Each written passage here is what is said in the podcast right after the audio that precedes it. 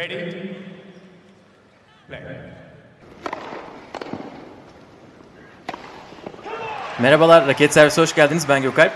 Ben Anıl, merhaba. Özelde bir konuğumuz var bugün. Sevgili e, Aras Yetiş bizimle. Öncelikle Aras hoş geldin. Davetimizi kırmadın. Spontane bir şekilde geldin e, yayınımıza. Vallahi hoş bulduk. Ben teşekkür ederim asıl davet ettiğiniz için. Hani sizle daha önce de zaten podcast yapmıştık beraber. Sokrates için yapmıştık. Ben çok keyif almıştım oradaki sohbetten. Bugün de umarım o şekilde güzel olur. Ben çok memnunum burada olduğum için. Biz de aynen çok teşekkür ederiz. Ee, Aras e, hem spor spikeri hem yazarı hem gazetecisi ben nasıl tanıtayım diye düşünürken bir sürü sıfatla karşı karşıya kaldım. Zaten herkes tanıyor hani çok da tanıtmaya gerek yok ama. Spor sever evet, bilmeyenler, bilmeyenler sadece hani sesini tanıyanlar için e, maç maçları Eurosport'ta izliyorsanız zaten Aras'ın sesini biliyorsunuz. E, ismini de bilmeyenler için söylemiş olalım. Ee, tekrar teşekkürler geldiğin için. Aynen biz beraber Sokrates'in podcast'i maç kasetinde konuşmuştuk en son. Ee, bir de dedik ki seni çağıralım. Bu sefer biraz daha genel konuşalım. Sana sorular soralım. Hem e, maç anlatıcılığıyla, yorumculuğuyla alakalı, televizyonla alakalı hem son zamanlarda özellikle Sokrates'te, Sokrates dergisinde çok güzel röportajların var evet. e, tenisçilerle o kısma bir girmek istiyoruz. Bir de gündem de soralım dedik. Hazır seni yakalamışken Vallahi, gündemle alakalı sorular. Ne isterseniz. Ben İyi. seve seve cevap veririm yani. ben, ben, ben o zaman en çok merak ettiğim soruyu ilk soru olarak sorabilir miyim Gökalp? Ee, uyku düzenini toparlayabildin mi abi? Avustralya açıktan sonra saat kaçta kalkıyorsun, kaçta yatıyorsun? Abi toparladım. Ben Avustralya açıkta şöyle bir ilginçlik yaptım bu sefer. Yani zaten pandemi zamanı benim uyku düzenim çok bozuldu genel olarak. Hmm. Çünkü işte ne zaman yatacağımı e, bilememe, işte ne zaman kalkacağımı bilememe falan tuhaf bir şekilde böyle düzenimi çok bozmuştum ilk zamanlar.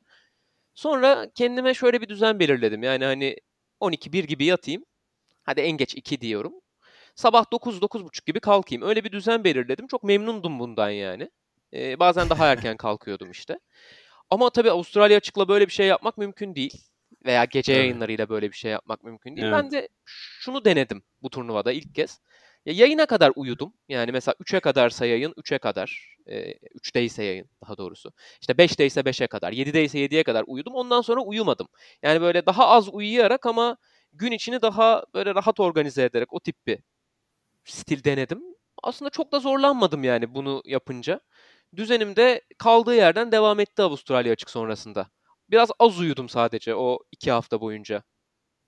Evet valla her gün değişik bir saat zorlamış evet, evet. olmalı. Sen yani kolay anlattın ama oluyor. Hani zorlar. İşte 7 oluyor. 4 saatlik bloklar çünkü genelde.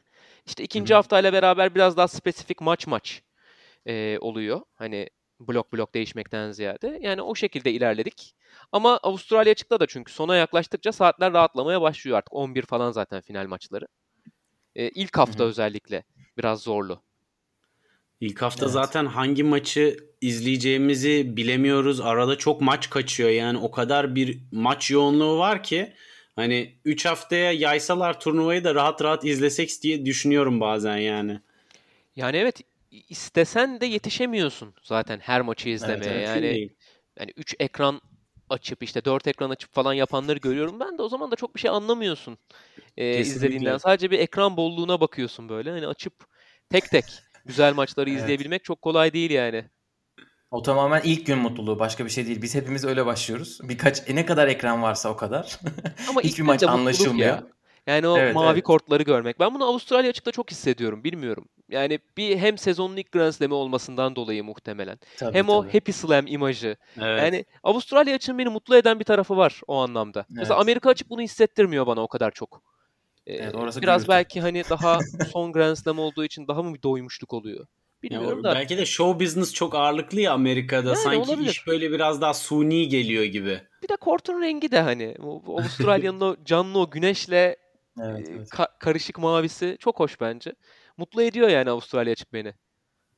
Ya biz ilk kısımda açıkçası bu televizyon kısmıyla başlayalım istedik. Hani sana bir e, anlattığın maçlarla alakalı sorular soralım dedik. Hazır Avustralya'da konuşuyorken bir de sen 4 saatlik blok deyince tabii ki aklıma e, Avustralya için herhalde en unutulmaz maçlar arasına giren Tsitsipas Nadal maçı geldi.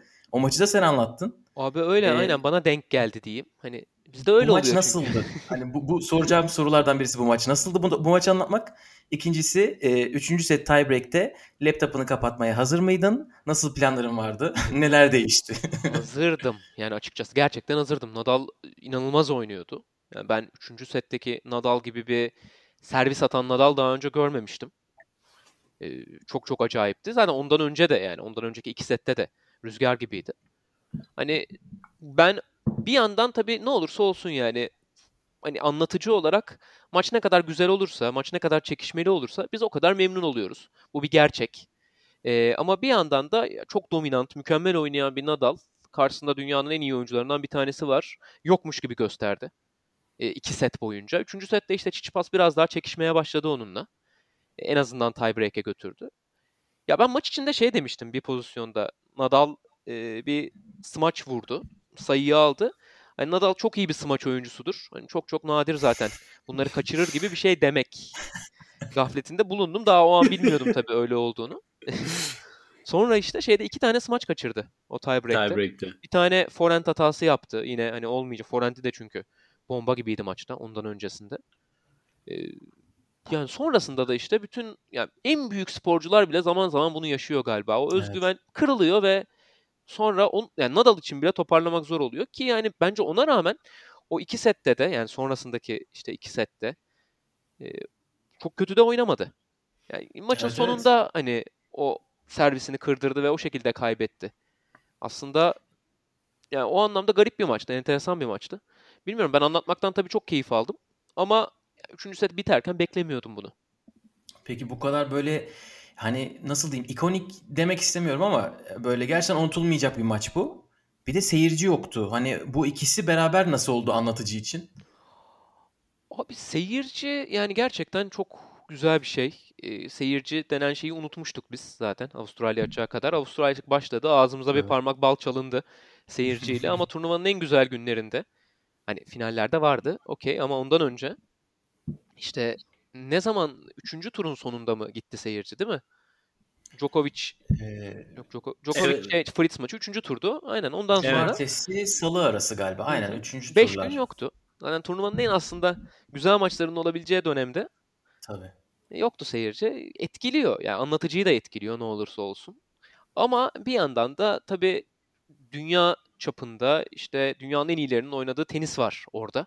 Ee, biraz biz de zihnimizi oyuna odaklamaya çalışıyoruz. Amerika açıkta da yaptık bunu. Bir de mesela Arthur Ashe daha enteresandı. Yani Arthur Ashe'de daha bir böyle salon havası vardı. Topun sesi mesi daha ekoluydu. Mesela Rod Laver Arena Hı. bana onu çok hissettirmedi. Bilmiyorum. Belki hani çok şey yapamadım daha yakın diye, biri daha uzak diye şey yapıyor olabilirim ama yani seyircinin gelmesi tabii çok güzel oldu. İyi ki geldiler finalde. Ya Arthur Ashe demişken bir de bana denk geldi maç demişken sana denk gelen başka bir maç geldi direkt aklıma. Ee, Pablo Carreño Busta Novak Djokovic Evet, maçı. evet. Yani senenin belki de Şok en oldum. e, büyük şoku.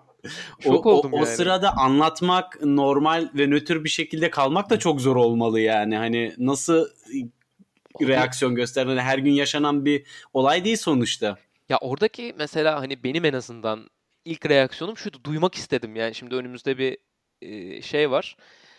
E, cihaz var. Oradan hemen alan sesini açtım. Oradan gelen sesi duymaya çalıştım. Ne oluyor, ne bitiyor, ne konuşuluyor. Yani şok edici bir şey. Hiç gördünüz mü öyle bir şey daha önce? Yani Yok. işte şey vardı mesela. E, Shapovalov'un vardı. Evet. Sandalyedeki hakemi vurmuştu gidip. E, on- Evet evet. Onun dışında da aklıma o tip bir olay gelmiyor işte. Zamanında Edberg e, çizgi hakemini vurmuş. Adam arkaya düşmüş, kafasını vurmuş, ölmüş. Öyle bir olay varmış mesela geçmişte. Ya, böyle tarihten 4-5 örnek çıktı o gün tabii ki ama Hmm. seyircisiz 50 senede. oynanan bir Ama yerde yani böylesi e- etrafta 7 kişinin olduğu bir ortamda o 7 kişiden birini tutturma olasılığı bunların Yani- hepsi nasıl bir araya geldi? İstese yapamaz. Mesela en hani elleri yetenekli oyuncu mesela Federer diyelim. Federer yap bunu de, de yapamaz. Yani, yani Evet, muhtemelen acayip veya işte. Djokovic'e de aynı şekilde yap bunu da yapamaz. İstese vuramaz yani. Denk geldi. Talihsizlik. Evet yani gerçekten biz anlatan, anlattığı maçlar arasında unutamadıklarını soracaktık. Bizim unutamadığımız senin maçlarınla başladık. senin başka böyle bir de sen e, ne kadar oldu şimdi? Ya, kaçıncı Grand Slam'in hatırlıyor musun? Abi şöyle Kaç ben senedir? ilk e, çiftler maçını 2015 Fransa açıkta anlattım. İlk anlattığım çiftler maçıydı. İlk Hı hı. tekler maçımı da 2015 Amerika açıkta anlattım. Yani işte sayınca ki benim de matematiğimin ne kadar kötü olduğu çıkacak burada ortaya. 5 sene bitmiş. Aynen. Öyle bir şeyler. Peki nasıl böyle bir e, yola girdin? Yani ben tenisle ilgili bir şey yapmak istiyorum diye başlayıp böyle spikerliğe doğru mu evrildi? Yoksa ben spikerlik yapmak istiyorum deyip mi daha böyle nasıl gelişti yani bu işe e, girmek? Benim biraz yani enteresan gelişti. Onu şöyle kısaca anlatayım çok uzatmadan. Yani ben 2000'lerin başından itibaren Eurosport izleyerek ve yani tenis izleyerek farklı kanallarda nerede yayınlanıyorsa e, tenis izlemeyi çok seven bir insandım. İşte yine 2005-2006 gibi hayatıma snooker girdi. Eurosport'un bir başka büyük sporu. Onu da çok severek takip etmeye başladım. Ama hiç aklımda yok. Yani çocukken spiker olayım edeyim veya büyürken spiker olayım edeyim aklımda yoktu benim. Son sene işte Bilgi Üniversitesi'nde reklamcılık okurken kredi doldurmak için bir ders almam gerekti. Seçmeli bir ders aldım, radyo dersi. Radyo Hı programı yapılıyordu derste. Güzel bir stüdyo vardı okulun kendi e, tesisinin içinde. İşte orada radyo programı yaptım Ali Rıza e, diye çok sevdiğim bir arkadaşımla. Program yaptık. Benim orada geldi aklıma. Aa yani mikrofona konuşmak da zevkliymiş aslında. Acaba ben yapabilir miyim spikerlik diye. Ama tabii yani bir, birkaç girişimim oldu, ulaşamadım. Sonrasında okul bitti, mezun oldum. Ben bir ajansta işe girdim. Hı hı. İşte devam ediyorum çalışmaya. Bir 7-8 ay kadar oldu. Hatta 10 ay kadar bile olmuş olabilir. Bir gün Beşiktaş'ta bir bilardo salonu vardı. Artık kapandı. Tiyatro kafe diye. Oraya gittim bilardo oynamaya. Ee, orada Emre Yazıcıoğlu gördüm. Tabii ekrandan hani işte sosyal medyadan olsun yani sadece sesiyle değil kendisini de tanıyordum. E, nasıl göründüğünü biliyordum. Gittim yanına. Abi dedim böyle böyle hani ben çok seviyorum Eurosport'u. Çok da meraklı olduğumu düşünüyorum. E, iyi de bildiğimi e, düşünüyorum bir izleyici olarak kendi çapımda. Bir acaba ulaşmama yardımcı olabilir misin diye. Sağ olsun yardım etti. Bağış Erten Eurosport'un başında zaten. Onunla gittim görüştüm. E, o da sağ olsun bana e, stajyer olarak gelebileceğimi söyledi. Benim öyle başladı. Yani aslında o okulun son senesinde aldığım radyo dersi olmasa muhtemelen hiç bu yola girmezdim. Orada hissettim bu işi yapabileceğimi, en azından yani beni mutlu edebilecek seviyede yapabileceğimi. Öyle oldu. Evet yani hem ya bence böyle güzel hikayeler çok güzel geliyor çünkü zaten bir oluşan bir yol var. Böyle bir şans faktörü var ama o şansı tabii insanların e, şey yapması lazım. e, dönüştürmesi lazım. Kendi lehine çevirmesi lazım. O bilardo şans salonuna gidip evet, şans çok büyük faktör. karşılaşma. Ve Evet. yani hani o bilardo salonunda ben çok fazla zaman geçiriyordum. Ee, en çok gittiğim yerlerden birisiydi o dönemde ve O zaman şansını artırmışsın. Yani Emre Yazıcıoğlu belki ikinci kez görmüştüm orada yani. O ama artık hani bir deneyeyim şansımı dedim. Gerçekten de şans yüzüme güldü gibi oldu. Yani o, o da olmuş. güzel bir yol açmış oradan yani. Ee, ona da Öyle. teşekkür edelim seni kazandırdı. e, Ya ben de bize. çok teşekkür ederim. Zaten her zaman söylüyorum. Yani onu işte Ali Kırçılı, Caner Eler'i ve Şevket Furkan Erbay'ı tenis anlatan herkesi dinleyerek büyüdüm diyebilirim. Yani onların sesiyle, onların anlatımlarıyla. Ee, yani artık hani onlarla iş arkadaşı olabilmek tabii büyük mutluluk, büyük onur benim için. Mutluyum bundan Gerçekten dolayı. ilginç bir yol olmuş ya ama Öyle. bak hiç ya bu bu programdaki amaçlarımızdan biri de o aslında hani herkes herkese anlatıyorsun, tanıtıyorsun, röportaj yapıyorsun ama sen esasında kimsin? Çok böyle bunu öğrenebileceğimiz hiçbir e, ortam yoktu. Bu vesileyle onu da biraz e, karşılamış olduk diye düşünüyorum. Yani çünkü mesela arkadaşlarımız var hani çocukken mesela spor spikeri olmak istemiş. İşte kendi PlayStation'da oynarken futbol maçları anlatmış etmiş falan. Öyle yollardan gelen arkadaşlarımız da var. Ee, ben mesela hani spor spikerinden ziyade çocukken hep e, spor sporun kendisini yapmayı çok severdim. Yani o hani daha çok beni çekerdi. Sporcu olamadığıma da üzülüyordum belli bir yaştan sonra. Mesela tenis oynamaya da çok geç başladım. 19-20 yaşında başladım. Ee, onu da çok er- keşke daha erken yapsaydım. Keşke daha farklı bir ilişkim olsaydı tenisle diye hep hayıflanırım ama yani bu şekilde de sporun bir ucundan tutmuş hissediyorum kendimi. O yüzden mutluyum. Pandemide zaten çok oynayamıyor insanlar olsun. Öyle değil mi? Aynen. Maalesef abi. Yani sizin ama oralarda galiba açılmış kortlar. Gördüm çünkü postlarınızı. ya Evet. Ben e, konvoylarla kutluyorum. Yeni açıldı. Ama vallahi kuruduk kapalı, kapalı olduğu zaman. Bakalım tekrar kapanacak mı diye korkarak bekliyoruz. Ya Bizim vallahi... daha kortları hazırlayamadılar. E, file yok. Kort var ama file yok. Hmm. o yüzden daha oynayamıyoruz. Kulüp bizim biraz Almanların dinamizmine yakışan bir şekilde e, yavaş hareket ediyorlar. Siz arada buluşup beraber de oynuyor musunuz? Yani e, ikimiz de burada olsak da çok görüşemiyoruz. Biz genelde pandemi öncesinde Gökalp'le hani turnuvalarda zaten birbirimize doyuyorduk. Çünkü e, Abi şimdi şöyle söyleyeyim 5 5 6 kere falan senede bir turnuva ziyaretimiz oluyordu hani Avrupa içerisinde.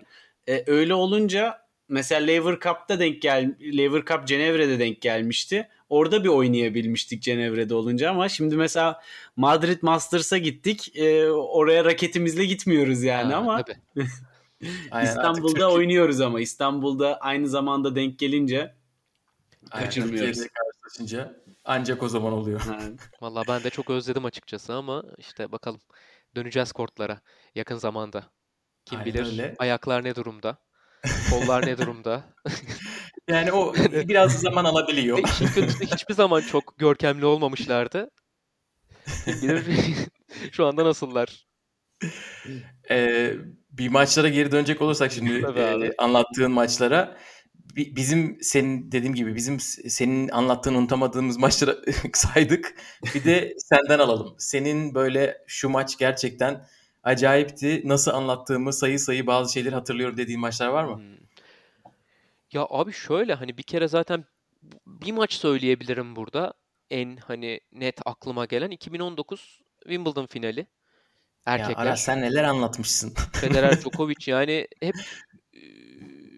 geriye dönüp baktığımda hatırladığım maç o çok acayip bir şeydi. Yani 2008 Wimbledon'ı beraber konuşmuştuk hatırlıyorsunuz. Evet. Bizim Sokrates'te podcast programında. Ee, yani bilmiyorum şimdi o maç kadar iyi miydi emin değilim. Ama çok tabii epikti. O maçın döndüğü nokta, Federer'in bitiremeyişi, Djokovic'in oradan gelişi ve yani ne olursa olsun zaten 5 sete giden bir Grand Slam finali ne kadar oyun iyi olmasa da iyidir ki bunda oyun da çok açıkçası kötü değildi. Bilmiyorum yani. Benim herhalde en unutamadığım maç odur. E, Valla ben son zamanlarda açıkçası biraz daha bunun üzerine yazı denk gelmeye başladı. E, okuduğum. 2019 finali için e, kalite olarak maç yani oyun kalitesi olarak 2008'den daha iyi olduğu konusunda bir sürü insan böyle hemfikir. Ama 2008'in çok fazla hikayesi olduğu için biraz daha ön plana çıkıyor. Tabii çok çok böyle o, o her şeyiyle değişik bir maçtı. Hem Federer Nadal bu detayları dinlemek için maç kaseti programına yönlendirebiliriz. 2008 finaline dair. Reklam da yapalım tabii. Aynen öyle. Ee, Sokrates Podcast'ın. Ama 2019 finali şu anda ben tekrar biraz izlemesi zor geliyor bize. Hatta Anıl'la geçen gün onu konuştuk dedim. Biz o podcast'ı nasıl kaydettik acaba? Nasıl bir ruh halinde kaydettik? Bir de bir saat konuşmuştuk. bir de bir saat konuşmuşuz.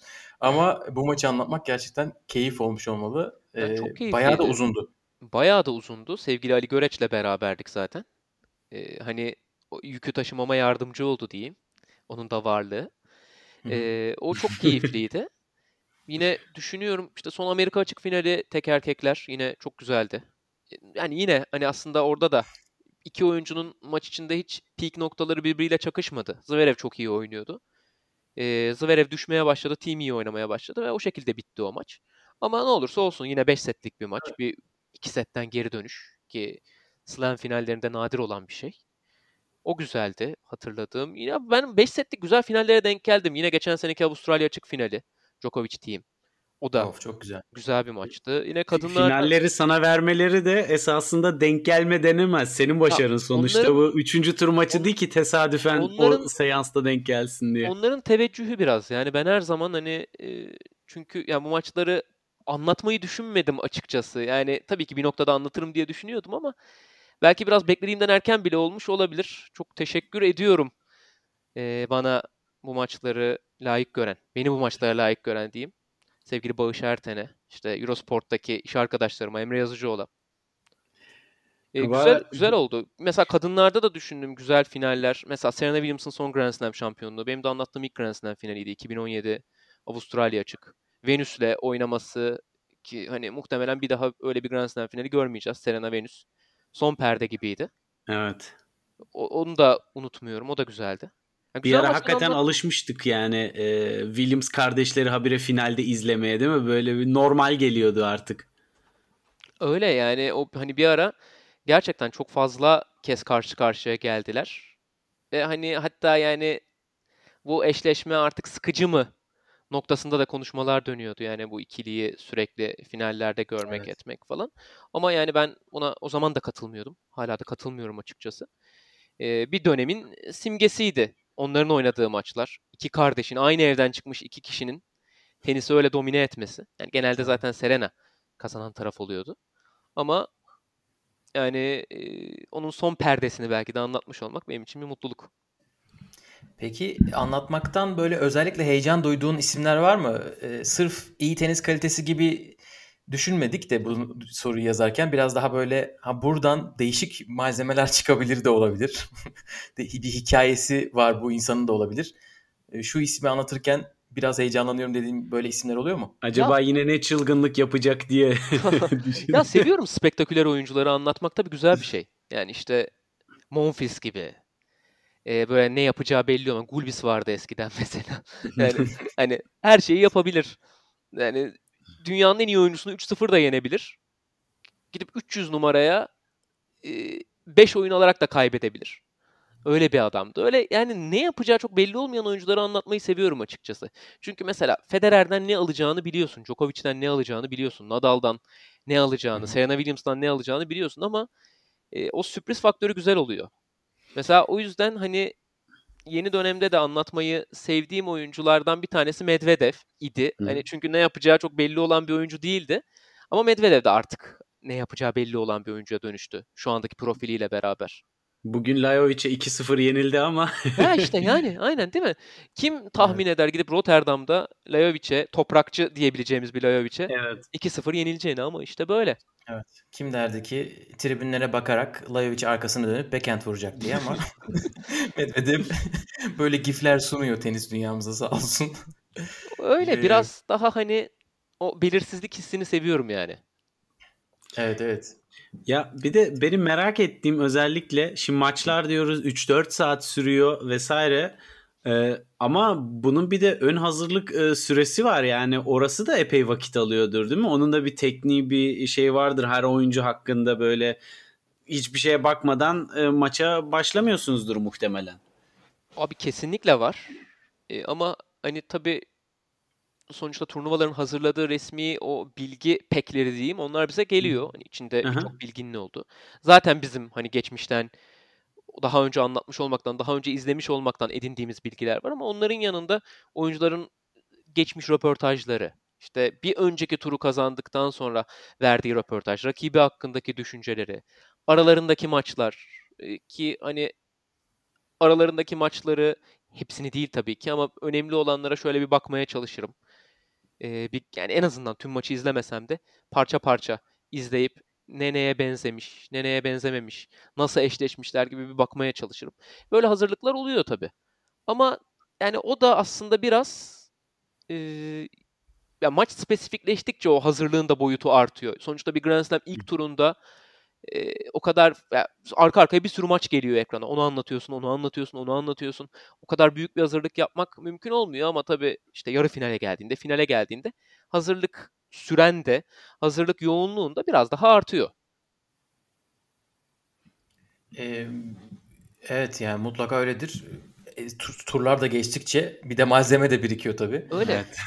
Yani mesela ee, ilk turlarda hani bir yayına girdiğinde 4 saatlik yayında diyelim 4,5-5 saat veya 4-5 tane farklı maça geçiliyor. İşte 17. Hı hı. korta gidiliyor, 12. korta gidiliyor. Oo. Yan kortlara gidiliyor. Dolaşıyorsun yani onlara böyle e, birebir bir hazırlık yapmak mümkün değil. O biraz daha geçmiş bilgilerle ee, ne denk ve... geleceği de daha belirsizdir Aynen. tabii o turlarda değil mi? Yani hani böyle aa şu maçı anlatacağım bu denk gelecek hani hangi saatte hangi tabii, maç tabii. oynanacağı da biraz belirsiz olduğu için. Aynen öyle. Ee, peki daha deminki sorunun tam aksini sorayım. Anlatmaktan heyecan duyduğun yerine e, bir de bu ismi şimdi kim anlatacak bugün hmm. dediğin isimler. Abi ee... yani çok dominant servisçiler. Böyle işte 1.95 üstü, 1.98, 2 metre ama yani tabii ki burada Zverev'i, Medvedev'i, yeni tip uzun oyuncuları tenzih ediyorum ama işte Isner'lar, Anderson'lar. O Gözümde belirdi. Böyle, yani hem maç çünkü yani çok kıymetli onların da o ellerindeki o en büyük silahı çok büyük bir güç haline getirerek inşa ettikleri kariyerlere kesinlikle saygım var benim ama bilmiyorum yani siz ne dersiniz bu konuda? İzlemesi süper İzlemesi de çok gibi. keyifli olmuyor açıkçası. Olmuyor. Yani olmuyor.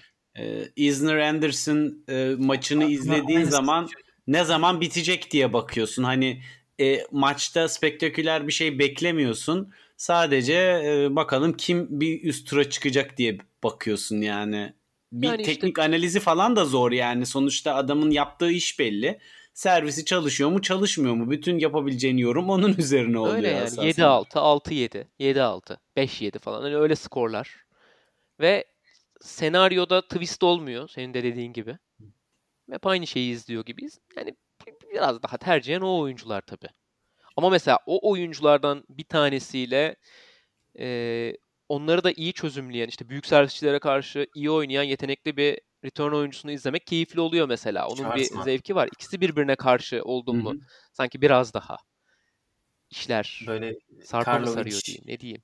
Dudisela, Karlovic, Schwartzman sandalye getirip beraber poz vermeli. Mesela şey vardı Avustralya açıkta Zverev'in oynadığı Maxim Cressy vardı. 2-0-1 o da.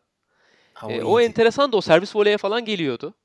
Evet. E, çok solak. eğlenceliydi. E, ilginç bir tenisçiydi yani. Mesela o hani ondan keyif almıştım. Evet ben evet bence de o tam orta noktası güzel çünkü çok aşırı da ace atmıyordu böyle. yani aynen. Tam böyle servis voleye gelip seyir kalitesini de çok düşürmüyordu ama evet haklısın ya yani. bizim de izlemekten gerçekten az keyif aldığımız grubu tarif ettim. Ama şunu da söyleyeyim yani aynen. iyi servis severim bu arada yani. Servis bana keyif veren bir şey teniste servisin iyi olması ama sanki birbirleriyle çarpıştım mı işte sizin dediğiniz gibi oluyor. Ya maça servisten başka sunabilecek Öyle. hiçbir şey olmayan bir ismi ben biraz e, yadırgıyorum. Tabii ki o biraz da boyla da alakalı. Hani dizler müsaade etmiyor, topun altına giremiyor, çok daha fazla hata yapıyor ama yani servis izlemeyi ben de seviyorum ama sadece servis izlemek de e, çok şey değil yani cezbedici değil kesinlikle. Tabii canım orada hani herhalde en güzel orta noktayı Federer buluyordur. Hem inanılmaz bir servisçi hem de diğer her şeye sahip. Veya işte geçmişte Pete Sampras. Yani ben öyle evet. hani 2 metre 1.95 üstü servisçiden ziyade biraz daha servisten başka şeyleri de olan büyük servisçiyi tercih ediyor gibiyim. Veya Rodik diyelim. Rodik, Djokovic de son turnuvada Djokovic, iyi aynen. servisçiler arasına girdi yani 103 ace ile kapatarak Aynen turnuvayı. öyle. Yani acayip oynadı. E, peki televizyon e, hesabını şu şekilde kapatalım. Bu e, meslekle alakalı şeyi şeyi soralım. E, hem en sevdiğin hem de böyle en zorlayıcı kısımları soralım. Evet, en sevdiğim ya en sevdiğim kısım bir kere zaten izleyecek olduğum şeyleri anlatmak, bunu işim olarak yapmak ve bir yandan para kazanmak bundan. Tabii. Çünkü zaten ben o maçları kalkıp izleyecektim. Ee, bir izleyici olarak aynı tempoya girecektim. Grand Slam'lerde, bütün anlattığım diğer sporlarda da aynı şekilde. Bunun yerine o sporları anlatma şansı buluyorum. Bu keyifli bir şey. Ee, en sevdiğim taraf bu. En sevmediğim taraf yani bazen mesela e, izleyici olmanın da yani sadece maçı izliyor olmanın da bir keyfi var. E, herhangi bir, bir anlatıma dair bir şey düşünmeden.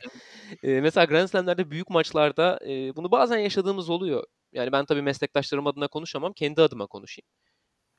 E, işte onu tuttun, bunu tuttun, şunu destekliyorsun, bunu destekliyorsun hmm. gibi yorumlar alıyoruz. Tabii ki seyirci haklıdır. Seyircinin eleştirilerini her zaman dikkate almak bizim boynumuzun borcu. Bu işi yapıyorsak onların keyfi için yapıyoruz. Ama bir yandan da e, o demoralize edebiliyor insanı. Çünkü gerçekten o kabine girdiğinizde o maçı anlatırken e, pek fazla düşünmüyorsunuz bunları. Yani birinin taraftarı olabilmek gibi bir durum söz konusu değil. Ben bunu diğer iş arkadaşlarım adına da veya diğer spikerler adına da en azından kendi hissimi söyleyebilirim. E, kimse birini destekleyerek girmiyor kabine. Yani tabii ki seyircinin hissi, o maçın gidişatı, verilen reaksiyonlar farklılık gösterebilir. Ama birini tuttuğumuz, birini tutmadığımız, biri kazansın, biri kazansın istediğimiz, diğerini istemediğimiz anlamına gelmiyor bu. Yani olumsuz taraf olarak belki birazcık ondan bahsedebilirim ama o da artık işin bir parçası olarak kabul ettiğimiz bir şey. Tamamdır. Anıl var mı e, eklemek istediğin bir şey yoksa yavaştan röportajlara geçelim. Ya daha sohbet devam eder de o zaman da e, bölüm çok uzar diye bence röportajlara geçebiliriz artık. Ya bana hiç fark etmez ben konuşurum ama dinleyiciler sıkılır. Ya. Yok bize de fark etmez.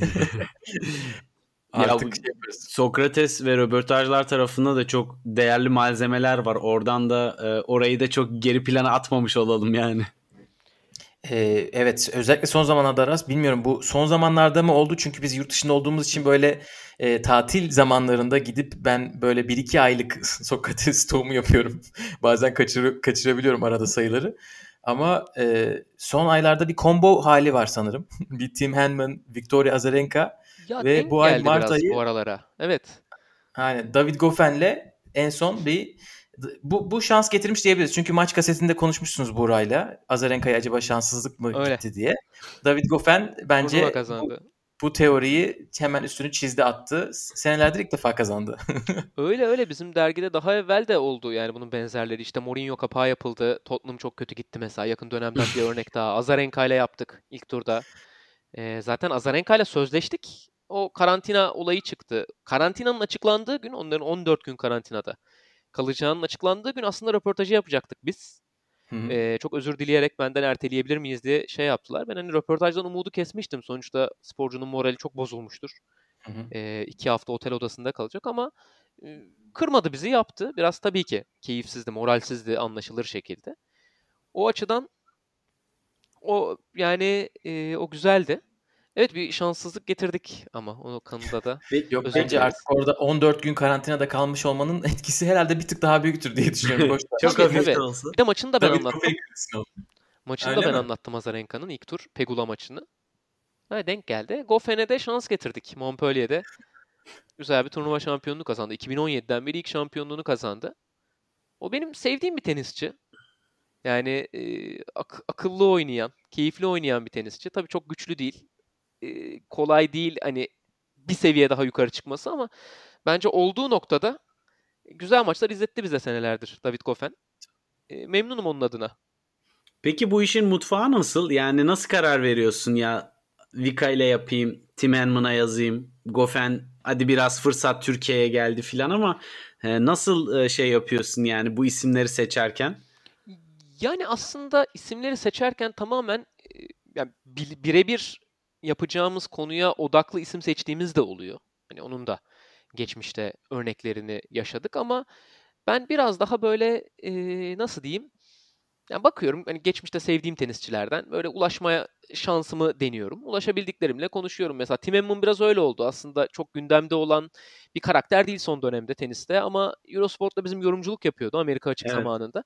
Orada geldi aklıma Tim Emman'a acaba ulaşır mıyım diye. E, hani güzel e, konuşabiliriz diye düşündüm.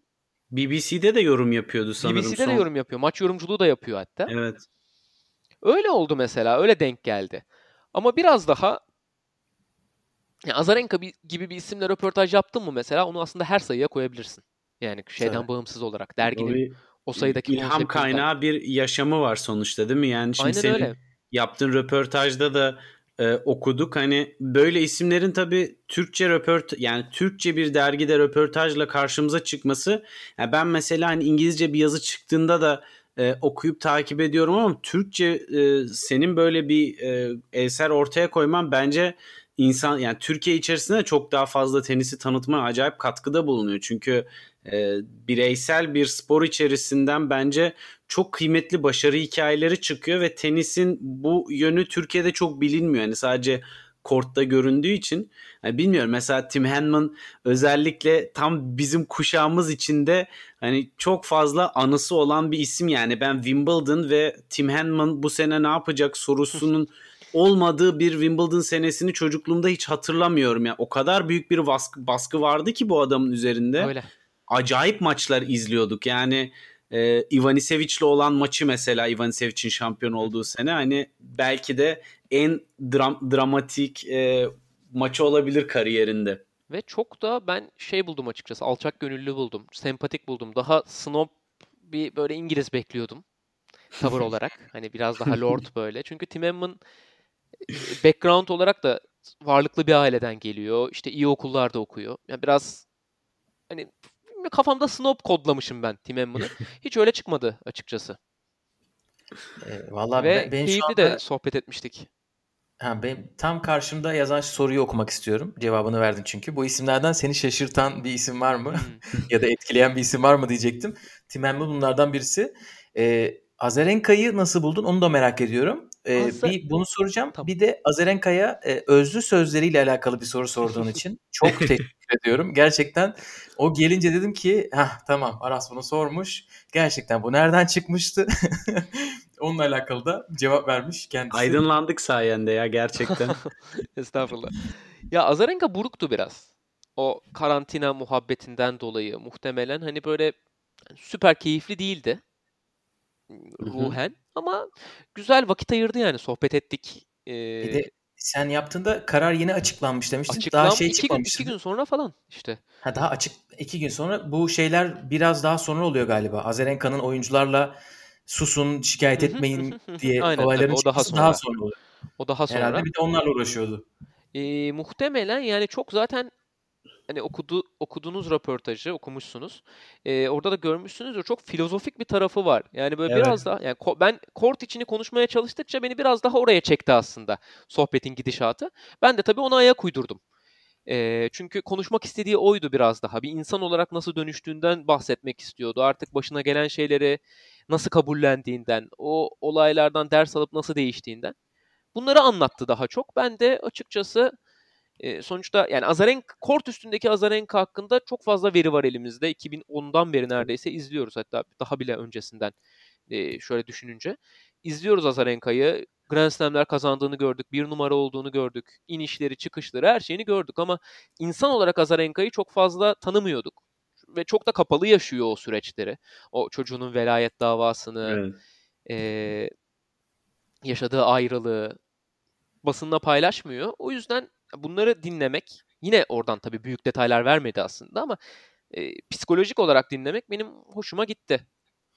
Evet sen mesela orada şeyi de çok e, sormaya çalışmışsın hani geri döndüğünde tenise tekniksel olarak bir e, değişiklik yaptın mı gibisinden sorulara da hep çok felsefi yöne gidip böyle işin esasında mental tarafta psikolojik olarak işte Serena'ya karşı olan o e, mental geride olmasını ve Hı. maçı kazandıktan sonraki rahatlamasını filan hep e, oralara çok felsefi konulara değinmiş.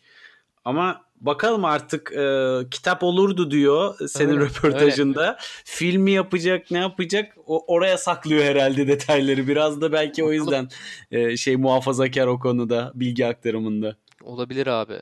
Yani sorunun ilk, ilk kısmına gelirsek de kimden etkilenmiştim diye şöyle bir düşünüyorum.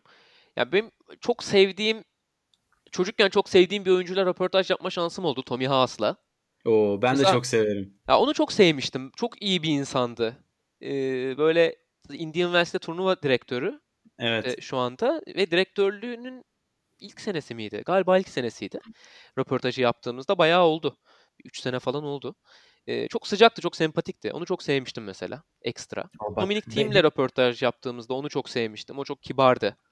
Ee, daha işte 2016'ydı o. Yeni yeni üst düzey bir tenisçi olmaya başlamıştı. İlk onda işte Sadece Roland Garros yarı finali vardı. Aynen, aynen.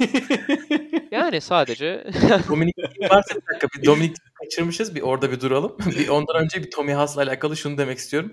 Sen Tim Hammond'la alakalı beklentilerin neyse Tommy Haas'la beklentilerim benim o. Snob bekliyordum ben de. Onun için şaşırdım şimdi sen o böyle çok deyince. sempatik ya. Ama Instagram'ını takip etmiyorsun o zaman Gökalp Tommy Haas'ın yani adam tam bir neşe kaynağı.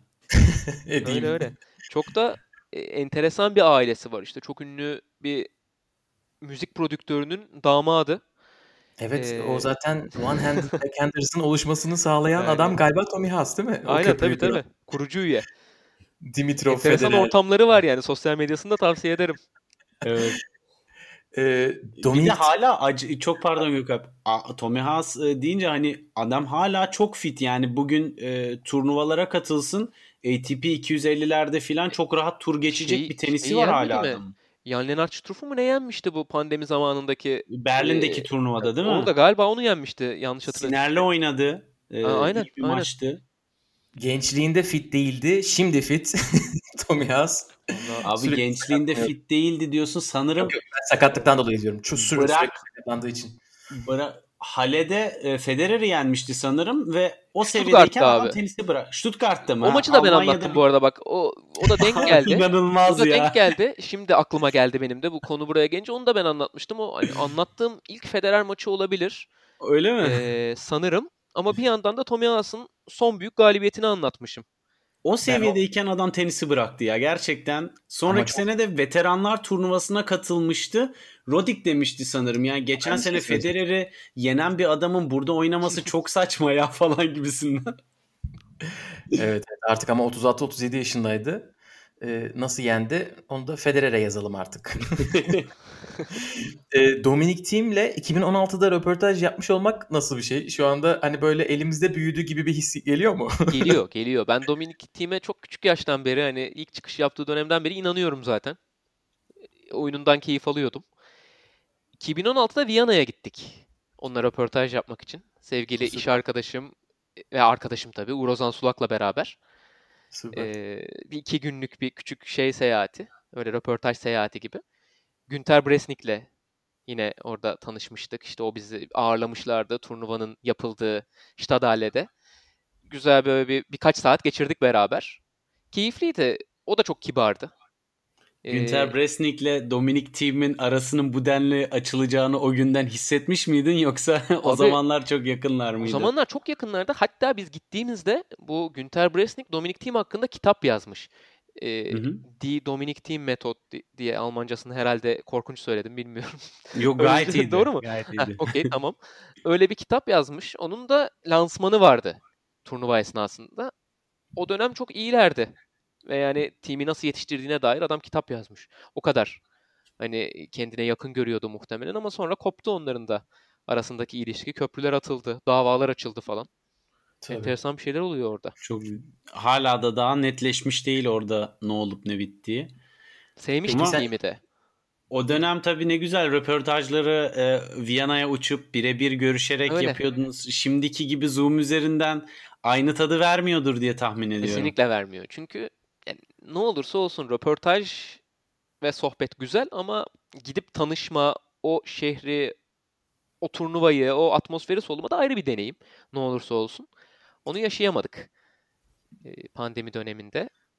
Bir de bir kişi daha söyleyeyim beni şaşırtan bir figür olarak söyleyeyim. Hiç umduğum gibi çıkmayan. Onu da olumlu söylüyorum tabii. Bernard Tomic. Onu da çok böyle e, nasıl diyeyim? Kaba saba bekliyordum. O da tam tersi gayet kibar çıkmıştı. Yani televizyondan bakınca dengesiz ve kendini beğenmiş bir izlenim bırakıyor bende açıkçası. Evet çok para muhabbeti yapıyordu mesela. İşte gencim, Evet. milyon dolarlarım var falan gibi. Biraz oralara fazla giriyordu. E, ama onun dışında mesela o da beni şaşırtmıştı. Yani daha zor ve konuşmayan bir insan bekliyordum karşımda ama e, dokununca konuşmaya başlayan ve e, susmayan diyeyim. Güzel, iyidir. iyidir, iyidir bu arada Pandora'nın yani. kutusunu açtın kapatamadın. Aynen öyle. Gayet konuşkandı. Hayal. ben de neden bilmiyorum. Ben de Tomic hakkında böyle çok iyi muhabbeti var, izlenimleri var ama İyi, fena e, değildi. e, tabii değişik bir kişilik. Kendisi Araba arabalardan bahsediyor mesela. İşte Monaco'da geçen arkadaşımın Bugatti Veyron'una bindim. Acayip bir şeydi falan. Onları onları anlatıyor. beklediğinden değişik bir seviyeymiş ama Enteresan. böyle kendisi biliyorsun ünlüler çiftliği tarzında yarışmalara katıldığı için Avustralya'da.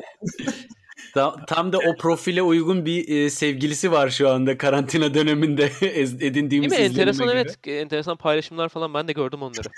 Hayatımda hiç saçımı yıkamadım ne yapacağım ben burada kendim saçımı mı yıkayacağım diyen bir e, ya sevgilisi olması tabii ki imajını da o seviyeye çekiyor. Röportajı hemen güncellersek Aras. Bu soruları bir... Ee, bir, bir daha yapmak lazım bakalım. Artık herhalde emekliliğinde mi yaparız? Birkaç seneye. E, bu isimlerden başka bir de sanırım röportaj yanlış e, görmediysem Rosie Casals var değil mi? Hı hı, E, aynen, o- aynen. o- Original Nine e, ekibinden. Öyle. Eski Bin- efsanelerden. Aynen 1970'te kadınlar turunu kuran Billie Jean King'in e, sağ kolu diyebileceğimiz en çok onun yardımı dokundu diyor Billie Jean King. Hı hı. E, o nasıldı? E, onu da merak ettim. Ya Billie Jean King hakkında bir şey yapalım diye çıkıldı aslında orada yola. Hani dürüst olayım. Ama röportaj için bağlantı kuramadık kendisiyle. E, ben de biraz daha böyle çevre araştırmasına girdim. Rosie Casals'a rastladım. Dürüst olmam gerekirse yani bir oyuncu olarak Rosie Casals'a dair hiçbir fikrim yoktu. O dönem Steve Flink'le sohbet etmiştik. O anlatmıştı bana. Çok iyi bir oyuncudur, çok enerjiktir. Çok hareketliydi. Uzun boylu olmamasına rağmen kortta birçok şeyi yapabilen bir oyuncuydu. O biraz benim zihnimi açmıştı ama tabii konuştuğumuz şey bu değildi röportajda. Daha çok o Original Nine dönemleri işte erkek tenisinin gölgesinde kalışını çok net hissettikleri kadın tenisinin ve harekete geçtikleri günlerle alakalı konuştuk. O çok sempatikti. Hala konuşuyoruz. Yani geçen Hall of Fame'e girdiler. Belki görmüşsünüzdür evet. Original Nine olarak. Yani kendisi zaten Hall of Famer oyuncu kariyeriyle ama bir de toplu şekilde onurlandırıldılar. Tebrik ettim. Yine biraz sohbet ettik. İşte mesela Türkiye'de deprem olduğunda yazmıştı bana. İzmir depremi Aynen. zamanı. Ee, öyle yani çok sempatik bir insanla karşı karşıya kaldım, tanışmış oldum. Memnunum bundan dolayı. Ben geçen gün e, Billie Jean King'in verdiği bir röportajı dinledim. Ben bu işler için çok fazla kredi alıyorum. Biraz Rosie ile e, diğerleriyle röportaj yapın demişti. Siz de bunu yapmışsınız. Onun için sizi kutluyorum. Tabii ama hani Billie Jean King'in de orada istemsiz tabii öne çıkmasının belki nedeni yani hem lider figür olması hem de gerçekten tenis tarihinin en büyük oyuncularından biri olması. Tabii, e, tabii. Profil olarak o grubun içinde Billie Jean King'e yani kariyer seviyesi olarak çok yakın bir oyuncu yok. Biraz herhalde bunun da payı olmuştur. Tabii tabii. Kaç yani tane Grand Slam şampiyonu. Bu tarz bir oluşumda illaki bir tane vitrin yüze ve o bayrak taşıyıcıya ihtiyaç oluyor yani. Bu sadece teniste değil her şeyde öyle. Ki yani tam tersini zaten Rosie Casals söylüyor. Yani eğer Billie Jean King olmasaydı biz bunu başaramazdık diyor. Öyle evet. bir e, vitrin figürümüz olmasaydı, o bizi temsil etmeseydi bu iş bu kadar başarılı olmazdı diyor. Ee, peki bu yaptığın röportajları konuştuk. Yapmak isteyeceğin isimler kimler? Böyle şu anda oynayan, emekli olmuş böyle birkaç isim var mı aklında? Şöyle yapsa, şu isimle konuşsam ne güzel olur dediğin. Pete Sampras'la yapmak çok isterim. Ee, eskiden çok seviyordum. Hı hı. Ee, ve çok çok az konuşan bir figür. Öyle evet. röportaj verdiğine pek rastlamazsınız. Zaten kendini dışa vurduğuna pek rastlamazsınız. E, gayet içine kapanık. Onunla yapmayı çok isterdim. Yani biraz böyle hani sevdiğim sporcular üzerinden Hı-hı. gidiyorum tabii burada. Ee... Çalışkanlığı çok fazla geri planda kalmış bir isim bence Pete Sampras'ta. Yani onun e, tenisi o seviyeye çekmesi için sarf ettiği çaba çok güçlü servisinden dolayı biraz küçümseniyor gibi esasında. Yani orada onun o verdiği mücadeleleri e, öğrenmek bence de çok ilginç olabilirdi.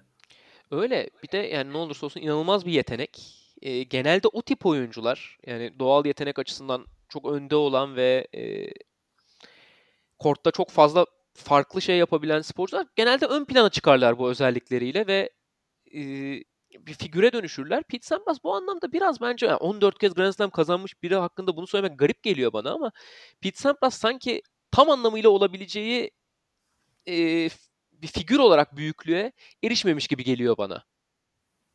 Belki evet, karakterinden evet. dolayı, belki içe kapanıklığından dolayı. Yani, o marka değerini, evet. marka değeri potansiyelini tam dolduramadı değil mi? Aynen öyle. Ee, Agassi çok daha ön plana çıktı o dönemde kesinlikle ikisi arasında. İşte daha doğal bir yıldız ışığına sahip olması, karizmasıyla biraz ayrıştı belki. Ama ben hep Sampras'ın tarafındaydım yani. İşte zaten 2000'lerin başında tenis izlemeye başladım. Onların da sonbaharıydı artık. E, gerçi Agassi'nin kışa kadar da gitti. yani Sampras daha erken bıraktı. E, öyle. Yani mesela Pete Sampras'la yapmayı çok isterdim. Başka düşüneyim. Borg'la yapmayı çok isterdim. Björn Borg'la. O da böyle bana... en konuşmayan isimlerle yapayım evet, diyorsun. Aynen böyle gizemli. yani mesela yani Federer'e dair bilmediğimiz mesela röportaj yapalım diyelim. Ne sorabilirim? Ee, ne nasıl bir farklılık yaratabilirim bir Federer'le bir röportaj yapsam? Mesela hani onu düşünüyorum. Bunu aynı şeyleri diğer birçok büyük isim de için de söyleyebiliriz. İşte Michael Jordan için söyleyebiliriz. Maradona için söyleyebiliriz. Yani bu insanlara dair bir röportaj yapmak çok kolay olmaz herhalde. Çünkü her şeyleri zaten kariyerlerinin başından sonuna kadar dünyanın göz önünde yaşanmış sporcular bunlar. Biraz daha geride kalmış. Yani tabii ki Sampras'a Borga geride kalmış demiyorum. Hikayelerini kendileri geride tutmayı seçmiş adamlar bunlar. Ee, evet. Ondan dolayı. Evet. evet bir de Federer hakikaten böyle çok planlı ve stratejik hareket ettiği için hani bir röportaj vesaire verdiği zaman da esasında bana şey gibi geliyor. Zaten konuşulacaklar belli. Ee, onun bir belli bir PR amacı var o konuşmada ve onun üzerine hani biraz daha cevapları sorulandırmak şeklinde e, gidiyor bazı şeyler. E, yani bir işte Alman gazetesine vermiş olduğu geçen seneki röportaj çok farklıydı bence. Ha, çevirmiştin. Evet e, orada hani onu okuyunca gerçekten ilk defa hani iç dünyasına yönelik bir şeyler e, öğrenebildiğimizi anladım. Çünkü öncesinde hep işte annesi Güney Afrikalı işte genç yaşta asabi hırçındı vesaire gibisinden sonra toparlandı işte tekniğiyle e, düzenini oturttu ve işte geç de olsa başarı geldi ve ondan sonra önünü kimse alamadı gibisinden. Fakat Federer'in zihninde yaşadıklarına dair kendisi de çok fazla bir şey paylaşmıyor gibi. Yani Djokovic ve Nadal mesela kitaplandırdılar e, tecrübelerini belli bir e, dönemlerinde kariyerlerinin. Federer hiç öyle bir yola girmedi. Başkaları yazdı hep Federer'i. Ama bir noktada herhalde onu da okuyacağız. Yani okuruz öyle bir hikaye anlatılmadan e, değil mi? Tarihte kaybolup ya, gitmemeli. Çünkü şeyler çok yani esasında Federer'i mesela beni en çok e, ilgincime giden anılarından bir tanesi e, Rodik paylaşmıştı. İşte senelerce e, Rodik hep yeniliyormuş Federer'e ve bu konuda yani bu adam nasıl benim servisim bu kadar okuyor diye muzdaripmiş durumdan. Seneler sonra mesela fark etmiş ki e, ayağını e, çeviriş yönünden hangi tarafa e, servisi atacağını okuyormuş ve Federer'in bunu bildiğini anladığı dönem 13 maç falan yapmışlardı ve sanırım 12'sini falan kaybetmişti. Hani biraz kariyerinin sonunda fark etmişti. Yani bu tarz geç, geç e, rakip çözümlemeleri üzerine bence çok dahi e, esas e, dahiyane yönü Federer'in rakibini çözümlemesi üzerine taktik yönü ve buna yönelik paylaşacağı şeyleri mesela ben çok merak ediyorum. Ama hani röportajda sorsan da bence anlatmaz gibi bu tarz şeyleri. Yani bilmiyorum. Kariyeri bitmeden. Ee, tabii. Aynen Bence öyle. o biraz daha şey olacak. Andre Agassi Open tar- tarzında böyle. En sonda vurucu bir kitap. Federer onu da muhtemelen e, çok iyi bir şekilde yapmayı başarır. Nasıl Open'a en iyi tenis otobiyografilerinden biri diyorsak Federer de günün birinde bunu yaptığında her yaptığı şey gibi en iyisini, evet. en iyilerinden bir tanesini yapacaktır diye düşünüyorum ben. Çünkü alacağı evet. destek, e, profesyonel yaklaşım ve ortaya çıkacak malzeme muhtemelen çok iyi olacaktır. Yani plansız, programsız, stratejisi olmayan hiçbir e, şey girişim yok. Yani belki de e, onu bu kadar marka değerini yüksekte tutan da e, bu gibime geliyor. Çünkü e, her hareketi düşünülmüş yani bu kadar kurgulanmış bir doğallık e, çok derin bir çalışmayı gerektiriyor gibi. Kesinlikle. Gerçekten yani perfect hani o RF'sini de Federer'in Roger Federer baş harfleri yaparak perfect yazıyorlar ya. Evet. öyle kusursuz yönetilen bir kariyer. Evet bakalım önümüzdeki hafta nasıl dönecek? Biz de heyecanla bekliyoruz. Acayip yani gerçekten ne olacak? Ee... Deyip bu şekilde gündeme geçebiliriz. Böyle bir kendini. gündeme Aynen. Doğal bir geçiş olabilir. Bu sene performansını en çok merak ettiğin isimleri soracaktım. Herhalde Federer bunlardan birisi olur. bir de tabii şunu söyleyeyim az önceki röportaj konusunu geçmeden. e, aktif oyuncu olarak da mesela Naomi Osaka ile yapmayı çok isterim. E, o da ama hani sanki bir tık kırıldı ve artık o çok büyük süperstar e, noktasına geldi kariyerinde. O yüzden yeterince evet. açık olur mu emin değilim. Çünkü az önce Federer'de bahsettiğimiz şey yani bir marka gibi yönetilme işte Sharapova'da da olan şey. Geçmişte Serena'da da olan şey. E, Osaka için de artık bence faktör. Sanki onu kaçırdık gibi gözüküyor o yüzden. bence yani, o farklı bir yerden ya, Bence bence açık olan bir oyuncu varsa şu anda e, Stefanos Tsitsipas'ı mesela ben acayip merak ediyorum. Yani o adamın bir de röportajda felsefe yapmasını tweetleri haricinde neler çıkar ortaya malzeme ilginç olabilir yani. Tabii tabii. Yani mesela işte tam röportajlık figür cidden. Değil mi? Yani zaten röportajcı olmadan da röportaj veriyor. Clubhouse'da geçen gün anlatıp duruyordu yani. Her şey Ama yemek yerken yani bir yandan şapur şupur yemek yiyişini de dinlemiştim. ee, evet e, Naomi Osaka'yı ben de merak ediyorum. Bence o farklı bir rotadan gidecek gibi hissediyorum. Bence o böyle kariyer ilerledikçe açılacak ve daha çok konuşacak umudundayım daha böyle sistematik olmayacak. Hani içinden ne geliyorsa onu söyleyecek gibi bir havası var. Bakalım ne yapacak. E, gündeme geçelim isterseniz. Olur. E, bu sene performansını en çok merak ettiğin isimler kimler? Bir kere Federer şimdi nasıl dönecek sorusunu bir senedir soruyoruz kendimize. Dönecek Ee, mi sorusunu Dönü- da sorduk dönecek başlangıçta. mi? Hani ben döneceği konusunda çok şüpheli değildim. Çünkü ne olursa olsun içinde ukde kalmış bir şeyler var. Ve daha önce o ciddi sakatlıktan dönme işini çok iyi yaptı 2017'de. Evet. Çok hazır dönmüştü. Acayip Kariyer- kariyerindeki ilk büyük sakatlıktan. Yani hiç o darbeyi almamış, hiç o şekilde yaralanmamış bir oyuncu. O şekilde dönmeyi başardı. Bence çok büyük işti. O yüzden yani ben döneceğini e, aşağı yukarı zaten tahmin ediyordum ama nasıl döneceği konusu merak konusu. Yani merak ettiğim şey. Çünkü 2017'den 4 sene daha yaşlanmış bir Federer'den bahsediyoruz. Onu çok merak ediyorum. Diğer birçok oyuncuyu izledik zaten aşağı yukarı. İşte Medvedev benim çok merak ettiğim bir oyuncuydu. Çünkü müthiş bitirdi 2020'yi. İki tane salon turnuvası kazandı. Değil mi? İki tane Paris'le Londra'yı kazandı. Evet. 21 maç üst üste kazanmıştı 20 zaten galiba. şey, Avustralya'ya gelene kadar. Ha öyle mi? Evet. Avustralya ile beraber. Evet yani Djokovic'e yenilene kadar 21 maç üst üste kazanmıştı. İ- ve hani bunların hepsi top seviye turnuvalar. Öyle. Masters, ATP Federer finalleri. hariç tüm ilk 10 oyuncularını yenmiş o Evet. seride. O çok enteresan mesela. Çok büyük bir istatistik. Çünkü Federer de oynamadığı için. Yani oynasa belki onu da yenecekti. denk tabii. getirip bir yerde. Ee, Medvedev'i çok merak ediyordum. O da finale kadar çok iyi bir sınav verdi. İşte bir maç turnuvada Krajinovic maçında bir sarsıldı. Onun haricinde finalde iyi değildi. Kendini baskı altına aldı biraz. Hı hı. Ee, Djokovic çok iyiydi bir yandan. Baskı Djokovic'in üzerinde dedi ama kendi baskı altına girdi. O da biraz ironik oldu.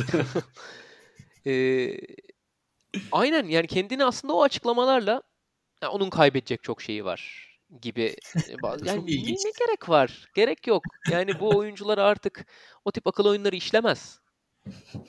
Hayır, ikna olması, insanın kendisini ikna olması da zor olan bir açıklama.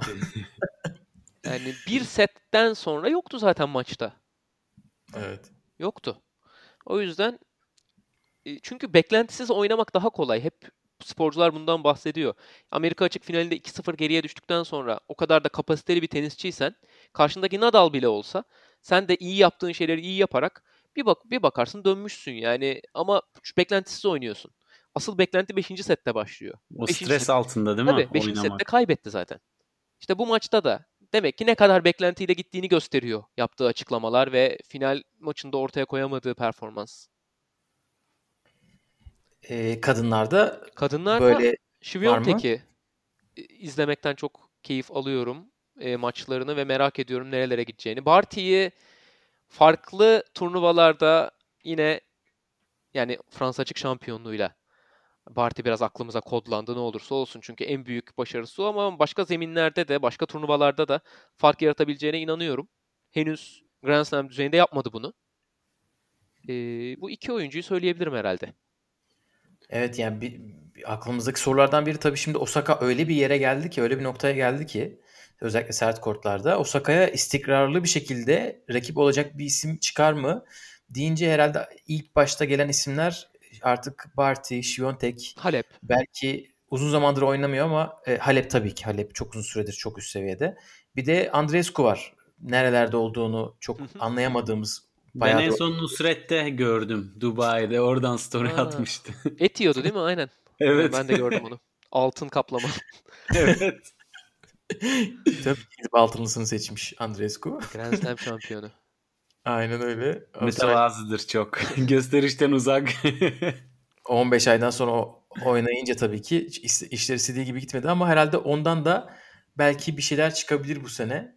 Ya diye ama ettim. onun da durumu çok gerçekten psikolojik olarak zor. Yani sakatlıklarla boğuşuyor, peak bir başarı geliyor, inanılmaz bir seviye sonra tekrardan sakatlıklarla boğuşuyor ve bunların hepsini çok genç yaşta yapıyor. Yani e, bilmiyorum ben o yaşlarda bu tarz iniş çıkışlar yaşasam hani bununla normal bir insanın başa çıkması hiç kolay değil ya. 2019'da gerçekten inanılmazdı. Ortaya koyduğu seviye sert kortlarda özellikle de. Acayipti ya. Ee, sonra evet tam anlamıyla yani tabii ki kendi isteyerek yapmadı bunu. Kayboldu. Zaten 2020 genel olarak çok sıkıntılı bir seneydi. Bence ama tekrar oyununu bulacaktır. Daha çok genç. Evet evet. Ya ITF 25K oynadıktan 10 ay sonra Grand Slam kazanılmaz ki ya. Değil mi? Öyle bir yükselişti.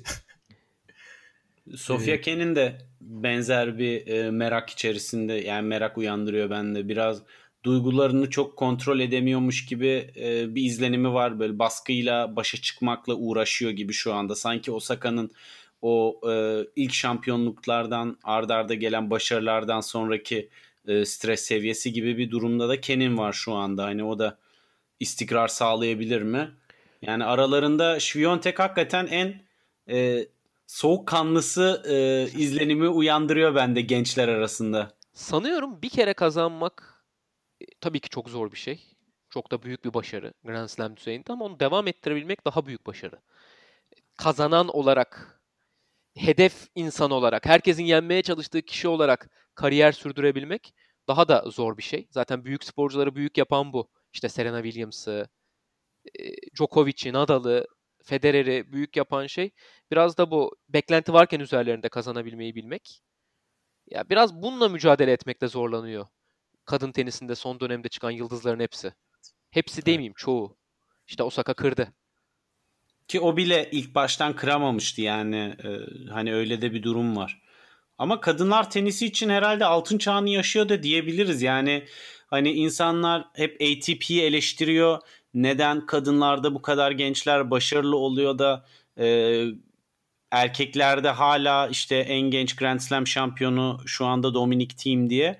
E, ama sanırım bu Federer, Nadal ve Djokovic'in üçlüsünün getirdiği dönüşümü ve kortta her ya bir oyuncunun her şeyi yapmasını kadınlar tenisinde daha bu kuşak yeni yapıyor. Yani biz önceden mesela nasıl Federer servis ve forehand ile Djokovic baseline oyunuyla Nadal da mücadeleci yönüyle ön plana çıkıyordu. Hepsi zamanda her şeyi eklediler portföylerine. Hani e, Djokovic en iyi returncu diyorduk. Şimdi turnuvanın en iyi servisçisi de oldu. Yani 360 derece paketi tamamlıyorlar. Öyle. Kadınlarda bu çok uzun süre hep böyle bir tane güçlü yön üzerinden gidiyorlardı. Şimdi gençlerde biraz daha bu 360 derece paketi tamamlamaya yönelik bir e, izlenim ediniyorum ben açıkçası. Bilmiyorum sen nasıl düşünüyorsun Aras? Bence çok güzel anlattın. Çünkü yani kadın tenisinde trend hani bilmiyorum şimdi tam nasıl yani tam zaman belirlemek çok kolay değil ama 2000'lerin bir bölümünden itibaren yani 2000'lerin ikinci yarısı diyeyim.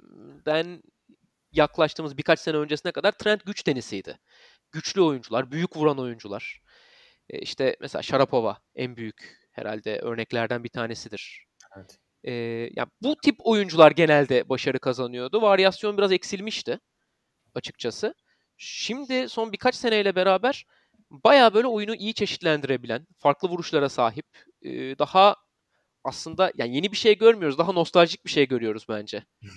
ee, daha geçmişe gidiyoruz bu oyuncuların stilleriyle beraber. Bu tip oyuncular görmeye başladık. Ee, ben bundan keyif alıyorum çeşitlilikten keyif alıyorum. Yani herkesin farklı e, sevdiği şeyler vardır. Yani mesela güç denizcisi sevmedim mi hayatımda? Sevdiğim tabii ki çok güçlü oyuncular vardı. Mesela Marat Safin'i çok severdim. Örnek vermek gerekirse. E, ama ben daha çok teniste varyasyon seviyorum ve şu andaki kadın tenisindeki yeni çıkan yıldızlardan bazıları bize bunu sağlıyor. Ondan da ziyade çeşitlilik var. E, oyuncu havuzunda da bir yine varyasyondan bahsedebiliriz. Güçlü oyuncu da var, teknik oyuncu da var, uzun oyuncu da var, kısa, daha iyi hareket eden, aklıyla oynayan oyuncu da var. O yüzden bence şu an WTA çok tadında bir mozaik. evet yani mesela e, Çağla'yla geçen gün maç yaptı Kerber. Ya bu kadar tek yönlü bir oyuncunun 3 tane Grand Slam kazanmış olması ve dünya bir numarasına çıkmış olması hani bundan sonraki senelerde kadınlar tenisinde artık çok zor diye düşünüyorum yani. Öyle bir e, figür olarak öyle bir statü olarak. Yani bu da inşallah kadınlar tenisi de daha fazla ön plana çıkacaktır. Hani deniyor ya WTA çok izlenmiyor, rating almıyor filan e, gibisinden çok tartışmalar var ama bütün e, büyük figürlerde son senelerde kadınlar tenisinden çıktı. Big Three'nin gölgesinden erkeklerden çıkabilen hala bence pek e, figür olarak kimse yok. Yani evet tabii. Ee, team hani Grand Slam kazandı ama ona da gölgeden çıkmak diyemeyiz. Ben de katılıyorum bu konuda. Aynen üstüne güneş tuttular adeta. Hakemlerin üstüne toplar atarak artık Djoko, Djokovic biraz evet orada dedi artık yeter. Nadal da yok, Federer de yok. O zaman kazanmanın bir anlamı yok dedi. Kendi yani öyle bir şey ki bu çocukların da artık yaşları team 27 oldu. Evet. İşte Medvedev 25 oldu. Zverev kaç? 97'li değil mi? Evet. O 23-24 oldu. Yani böyle bakınca da Tsitsipas 23. Evet. Hiç Grand Slam, yani team'in bir tane var. Diğerlerinin hiç Grand Slam'i yok. Aslında büyük üçlü bir yandan da kendi rekorlarını e, en azından bir sonraki jenerasyonun kıramayacağını da garanti altına alıyor böylece. Evet. Çünkü Ve... ne kadar erken başlarsan o kadar iyi. Çift tanelerde Grand Slam kazanacaksan. Ve esasında işin bence ilginç tarafı hani şu anda insanlar çok fazla e, Big Three'yi hala geçemiyorlar diye bu eleman e, bu ekibi eleştiriyor ama e, yani bu adamlar bayağı iyi tenis oynuyor ama Big Three hep her sene tenislerin üstüne bir şey koyuyor. Yani oldukları yerde durmuyorlar. Bence çok göze göz önünde bulundurulmayan bir gerçek de bu yani. Acayip bir şekilde hani senin röportajında David Goffin demişti ya işte hep oyunlarına bir şey katıyorlar. E, o yüzden tenisi de ileri götürüyorlar diye. Hani bu belki de hep aynı isimler şampiyon olduğu için sanki tenis hiç gelişmiyormuş gibi bir algı da oluyor. Öyle ve gerçekten çok ekstrem şeyler de yapıyorlar. Yani bu kadar büyük sporcuların oyunlarında zayıflık hissedip bunu egolarına yedirip bunu bir zayıflık olarak görebilip üstüne gitmesi çok büyük bir iş bence işte Nadal'la Djokovic'in yıllar içinde servislerini dönüştürmesi. Mesela Djokovic'in evet. bir sürü farklı servis hareketi oldu kariyerinin başından beri.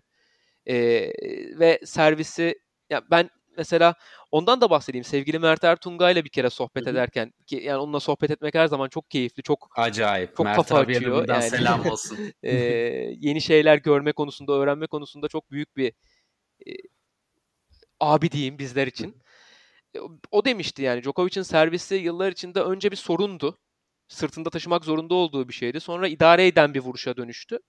Ve artık işte birkaç sene önce konuşmuştuk bunu. Yavaş yavaş silaha dönüşmeye başlıyor demişti.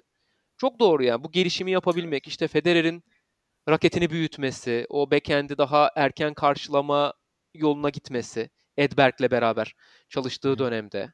Mesela Sampras da kitabında bundan bahsediyor. İşte ben daha büyük bir raketle oynasaydım e, bu değişikliği yapabilseydim kariyerimde muhtemelen Fransa açık kazanırdım ya da en azından final oynardım tarzı bir şey söylüyor. Mesela o yapmamış. O hani e, bildiği yolda yürümeye devam etmiş. Belki ego ile alakalı, belki rutinleri değiştirmemeyle alakalı. O yüzden ben büyük üçlünün yine çok özel bir şey yaptığını düşünüyorum sporda. Yani ne kadar büyük bir sporcu olursanız olun hala değişecek şeyler vardır, gelişebilecek şeyler vardır. Üzerine giderseniz onlar da gidiyorlar senelerdir. Ya evet bana da çok ilginç geliyor hani raket dediğin için şimdi geçen e, eski raketimi buldum. E, Federer'in raketi diye almışım 10-11 yaşındayken Federer'in raketiyle oynayacağım diye 345 gramlık raketle oynamışım e, boyuma bakmadan ama raket 90 inç. Ya 90. Bugün e, yani 100 inçle oynuyor Djokovic ve Nadal. Hani inanılmaz bir fark var ya. Raketi eline alıyorsun. Beyzbol sopasıyla oynamak gibi bir şey hakikaten yani acayip tenisini e, değiştiriyor tabii ki o da. Kesinlikle öyle. Benim Ama e, ne yapmış yani bir yandan. E, gündeme dair soracağım son soru bu arkadaşlar üzerinden bir soruydu. Ama onlara da ayır değil. e, tahmin istiyoruz Aras senden. Bu sene erkeklerde Big Three dışında şampiyon, Grand Slam şampiyonu Grand çıkar mı? Şampiyonu. Çıkar mı? Evet. Ve tabii ki çıkarsa kim çıkar hani? evet hayırdan ziyade. Aslında bu soruyu bir, bir ay önce konuşsaydık, bu sohbeti yapsaydık Medvedev der geçerdik herhalde değil mi? Yani. Biraz öyle sert zeminin de e, etkisiyle. Şimdi zaten Fransa'da Medvedev'i herhalde en son olasılıklar arasına yazacağımız isim. öyle konuşuruz onu. Daha ben, ben, ne ikinci haftası? Yani ben team diyordum ya bir ay önce. Team beni en çok bozguna uğratan team oldu. Medvedev'den çok. Ama çok büyük hayallerim vardı. Team'e Fransa açıkta bir bakalım. Ee, belki hani tabii çok çok çok bunlar zor şeyler ama hani Nadal'la yenebilecek bir oyuncu varsa, yani bir oyuncu varsa bana sanki team gibi geliyor o oyuncu. Yine Hugo Gaston çıkmazsa karşısına onu fiziksel olarak öldüren. Değil mi ya böyle bir yerde çok parçalanmazsa. O Ama işte geliyor. büyük tenisçi dediğinde parçalanmaz arkadaş yani bunu e, biz Big Three'de hani görüyoruz. Federer'in sakat sakat oynayıp hani Millman ve Tennis Sandgren'le e, ızdırap dolu maçları vardı ama e, Djokovic e, bile hani Avustralya açıkta e, Fritz bir zorladı. Onun dışında e, çok da bir e, sıkıntı yaşamadı mesela. Öyle geldi finale. Tabii. Şöyle düşünüyorum. Şimdi Grand Slam bazlı gidiyorum. Wimbledon'da mesela kim sürpriz yapabilir? E, bu oyunculardan. Üf.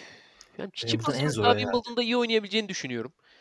E, ama hani kazanmak çok ayrı bir şey tabii. En yine sürprize açık Grand Slam Amerika açık oluyor genelde.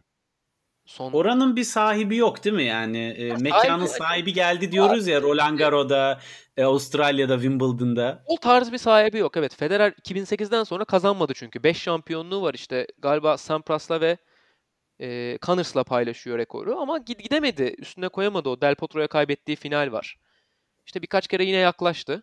2015'te Del Potro da özleniyor ya valla. O da Djokovic'in Amerika açığı 3 defa kazanmış olmasına inanamıyorum. Evet o çok çok kaybetti çünkü e, karar maçlarında. İşte Nadal 4 kere kazandı. O da enteresan. Nadal'ın Aa, çok acayip. Yani Hele 2017'den sonra 2 defa kazanması. aynen. O yüzden hani yine en sürprize açık Amerika açık olur gibi, New York olur gibi geliyor bana. Bilmiyorum Geçen sene zaten sürprizlerin en büyüğünü yaptı Amerika yine. yani böyle tutuluyorum, kalıyorum. Hani mesela Rublev'e çok iyi oynuyor ama o da bir mental eşiği aşamıyor. İşte düşününce Zverev zaten Zverev. Yani artık ona çok fazla diyecek bir şey yok. Hiçbir şekilde. Ee, yani nasıl nasıl diyeyim hani üzerine bahis oynanmaz denir ya. Tam işte Aynen. Öyle güven vermiyor hiç. Medvedev de team'dir herhalde bu grubun. Yani gerçi team'in de yaşı büyük. Pek o jenerasyonun oyuncusu değil ama işte biraz onlarla beraber şey yaptığı için o dönemde çıkış yaptığı için ona da öyle diyelim. Yine Medvedev evet. ve team'dir herhalde şu anda 31 yaşındaki insan kazanırsa biz ona genç demeye okeyiz. Yani başka birisi kazanacaksa büyük üçlünün dışında. genç işte. Ya işte bunları görünce Andy Murray ve Wawrinka'nın ne kadar büyük iş yaptığını bir kez daha anlıyoruz gerçekten herhalde değil mi? Yani Andy Murray kaç yaşındaydı? 33 yaşında mıydı ilk defa kariyerinde bir numaraya yükseldiğinde? O kadar 2016 sene galiba 31 oluyor. Yok 30 oluyor. 30 oluyor değil mi? O 87'li ee, 87 olması lazım. Aynen. Ee, aynen. Ya evet hani gerçekten mesela Wawrinka'nın çok acayip. Ben hep şunu düşünüyorum ve garip geliyor bana bu. Wawrinka'nın aslında kariyer Grand Slam'i yapmasında bir Grand Slam'i var. Yani bir Wimbledon. Hani Wimbledon'ı kazanabileceğini düşünmüyorum. Çünkü ona biraz aykırı bir e, turnuva ama e, ya baktığınızda çok büyük iş. Gerçekten acayip bir büyük maç oyuncusu. Stan Wawrinka. Evet. Hani Murray'i biraz ayrıştırıyorum. Murray gerçekten Federer, Nadal, Djokovic grubunun bir dördüncüsü gibiydi uzun bir süre boyunca o şanssız sakatlığı yaşayana kadar. Sadece bunu sayılara dökemedi pek. Evet. Yani o kadar çok Grand Slam kazanamadı. Yani en azından Murray'nin bir 7-8 Grand Slam'i olsaydı daha gerçekçi bir büyük dörtlüden bahsederdik ama bir numara Özellikle oldu. Özellikle Avustralya'da sanırım. İşte Masters kazandı dolu. Ee, olimpiyat alt. kazandı iki tane. Ki kendiyle özdeşleşen bir başarıya sahip olması da önemli. Büyük sporcular buna sahiptir. Evet. Ee, o doğru. anlamda bir önemli başarısı var. O yüzden hani ben Murray ile Wawrinka'yı kıyaslamıyorum birbirleriyle. Yani Murray çok daha önde 3 Grand Slam'de eşitlenmiş olmalarına rağmen. Ama yani gerçekten bu iki oyuncu da büyük üçlü döneminin en kendini gösteren, en başını çıkaran figürleri. O zaman benim anladığım olursa bir şey Amerika açıkta olur. Orada bir şey olursa da Medvedev ya da Team diyorsun. Yani öyle diyeyim artık. Bilmiyorum. Tahmin yapamıyorum. Oraya bağladık artık yapacak bir şey yok. senelerce çünkü senelerce Zverev falan dedik. Ya neye güvenip dedik ben de bilmiyorum. Ya, umut. Umut. Bunlar hep umuttu. Yeni bir isim gelecek, şey yapacak diye. Ya insanı Şimdi... 19 yaşında görünce 2 sene üstüne bir şey koyar diye düşünmüştük Tabii hani canım, doğal olarak. Kaç yaşında ama... Masters kazandı. Evet. Tabii ee, 2017 nasıl 3 numaraya sene? yükselmişti ya. Zverev dediğimiz adam dünya 3 numarasıydı. Tur finali kazandı. Yani. Değil mi? Kazandı Londra'da. Tabii tabii. Evet, Üstelik evet. daha e, 2 21 yaşındayken ATP Finals'ı kazandı. İşte Aynen. hem Federer hem Djokovic mi yenmişti? Öyle Next şeyler... Gen e, ATP Finals'a katılacağı sene e, puan sıralamasına dalı ATP Finals'a katılıp orada şampiyon oldu. Yani esasında inanılmaz bir ivmesi vardı 2018'de. Ama işte Şimdi değişik bir noktadayız. Bakalım. Yani Ee, benim soracağım başka bir soru kalmadı. Anıl var mı eklemek istediğim şey? ya ben ancak ağzına sağlık Aras diyorum. İyi ki geldin. Valla e, sohbet aktı gitti. Bence de. Bilmiyorum yani daha bir 3 saat daha konuşurduk herhalde. Artık pandemi bitsin. İstanbul'da e, artık inşallah karşılıklı böyle e, daha koyu sohbetlere devam ederiz diye Ne zaman umuyorum. isterseniz. Ben de çok keyif aldım. Ee, çok mu acaba uzun konuştuk? Sıkmış mıyızdır? Onun için kusura bakmayın diyeyim. Ee, Ben, ben de oluyor böyle podcast kaydedince. Sanki çok konuşmuşum gibi geliyor. Ama çok keyif aldım yani. Te- çağırdığınız için tekrar çok teşekkürler. Biz teşekkür ederiz. Tekrar tekrar bekleriz valla. Ee, çok hoşumuza gitti. İnşallah dinleyenler de beğenirler Ne zaman diyelim isterseniz. ve e, içer içeriğinde de konuştuğumuz şeylerin bir ufak reklamını yapalım. Sokrates'in son sayısı şu anda bayilerde. Ee, David Goffin röportajı var arasın. Önceki sayıları da tabii ki alabilirsiniz. Orada da konuştuğumuz bütün röporta- röportajlar var. Ee, kesinlikle tavsiye ederiz. Tabii Sokrates dükkanı adresinden girerek ulaşabilirsiniz. dijital olarak da hepsini Dijital elde olarak da elde edebiliyorsunuz tabii. Ee, aynı şekilde. Ee, okuma şansı mevcut. Umarım da keyif alırsınız diyeyim ve sizlere tekrar teşekkür edeyim arkadaşlar. Çok sağ ol. Ee, biz de buradan dinleyenlere teşekkür edelim. Bir sonraki bölümde görüşmek üzere. Hoşçakalın. Hoşçakalın. Hoşçakalın.